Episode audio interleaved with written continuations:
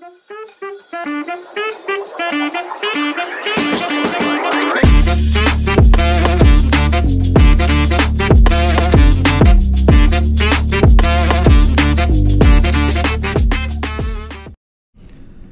what's up, guys? Welcome back to another episode of the Community Corner podcast. I'm Arnov. And I'm Nikhil, and today we're talking about something that's very relatable for all y'all high schoolers out there the impact of social media on finance.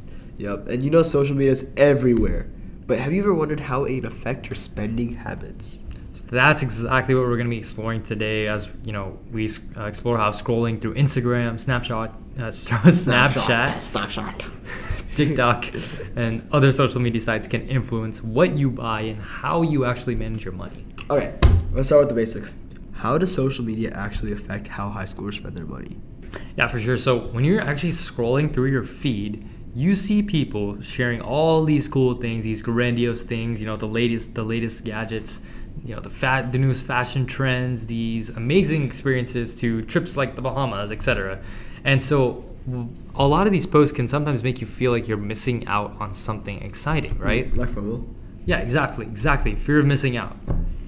Mm, like FOMO can make you can lead you to make impulsive purchases, trying to keep up with what you see on social media. Like for example, if I see my feed, like the algorithm, for example, sees that a lot of people are buying this one thing, like product X.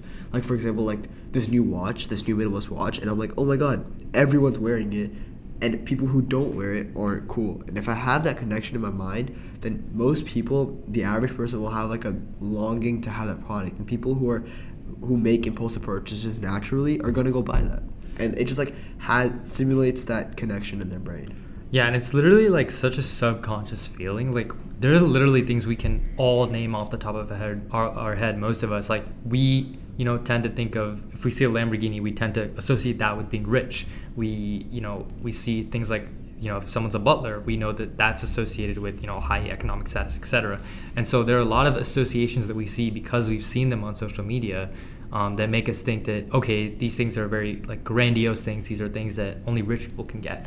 Exactly. Like social media has that it has that thing where you think that everyone else has a perfect life and it's not good to compare to people on social media because people only post the best versions of themselves on social media or like when they're the most happy having the most fun but the bad things aren't there. And when you compare them to yourself including all the bad stuff that's going on with your life or like everything it's not going to be good like for example if like outfits for example people like post their best outfits and you try to compare that to other people it's just not good for sure. I mean, like that's definitely a big problem, especially with Americans and a lot of Western culture. That tends to be happening a, happening a lot because people think like, oh, like I have a lot of money. Like, yeah, you might, but if you're spending money on an eighty thousand dollar car, like your your wallet's still gonna be drained. And you know whether it's a Gucci bag that costs like thousands of dollars, etc., whatever it is, you have to be very wary about your spending habits.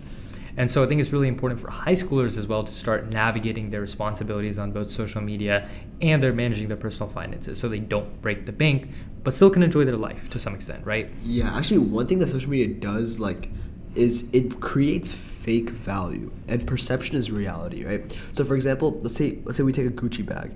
It's basically no different maybe a little bit better than the average bag but what makes it so much like so much more expensive and so much more valuable is the the brand the brand word like having that gucci symbol on the thing just make it makes it so much. So like even though let's say you have a gucci belt it's not as important having that brand value inflates it and makes yourself look more important. And the thing is if everyone believes it's so important then what happens? It becomes important. So social media, because of that, drives up worthless, like worthless objects or things that aren't supposed to have that much value. It's something that actually has a lot of value. And so when people start looking at it from like a third person point of view, like from a very objective point of view, they'll realize like, oh wait, I'm missing out, or like this is something that I need to have, even though in reality, it's worthless.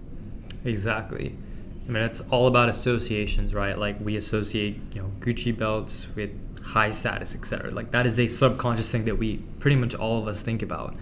And so, with that said, I think there's a lot of tips that people can use, especially younger audiences, to basically manage their finances better in a world of social media.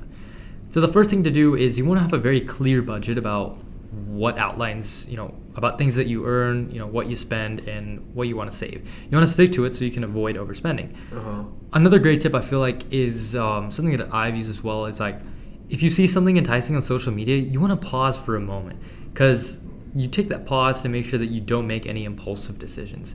Ask yourself if buying that is genuinely based on your need or if it's just a whim temporarily fueled by what you saw online. Take a moment, think about that. Maybe even take an hour, maybe take a day to really just let that sit in your mind and actually think about it.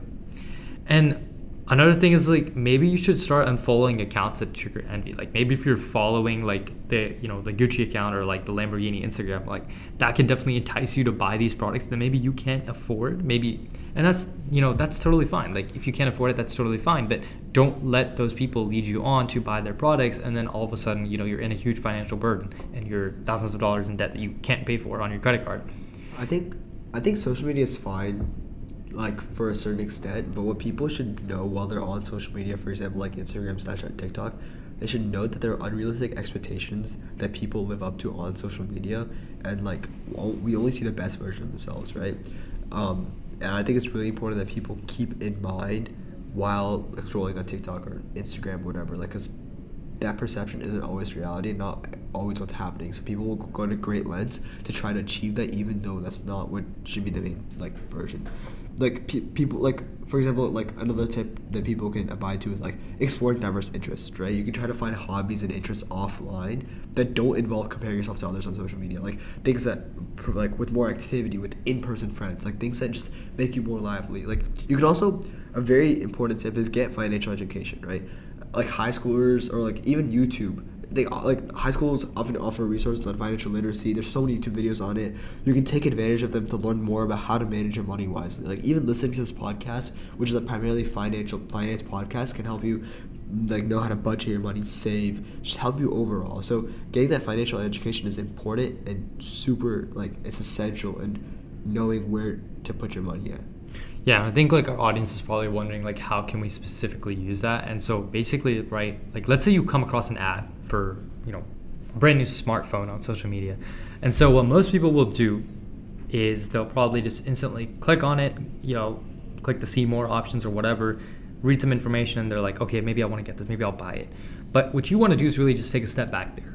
Think about your budget think about whether you really want a phone or are you just getting like a small dopamine rush there and you're just like, oh, I really need to get this, but you really don't. And then make a more informed decision based on the financial literacy, the financial education that you've gained. Like, is this something that you really want to do? And talk to your folks. You know, if you have someone that's really into finance, someone that you really know can budget stuff really well, talk to them. Yeah, I think what makes it bad, like what social media does, is it makes it so easy to the fact where it's actually a bad thing. Like it literally takes like max three clicks to go buy something just off of like something you see off your feed, and I think that's a very good thing because accessibility and technology, but it's bad because of how easy it is, and there's not much stimuli to stop you from you know your guilty your guilty pleasures. For sure. So there you guys have it, folks. Social media is all around us and it can have a big impact on our finances. But we really believe that with a little awareness and some smart habits, you can make sure that it's not your wallet that's feeling the pressure. So we appreciate you guys tuning into the Community Corner podcast today. We hope this discussion was very insightful for y'all. And stay with us for more episodes where we talk about the stuff that matters to our community. Until next time, peace.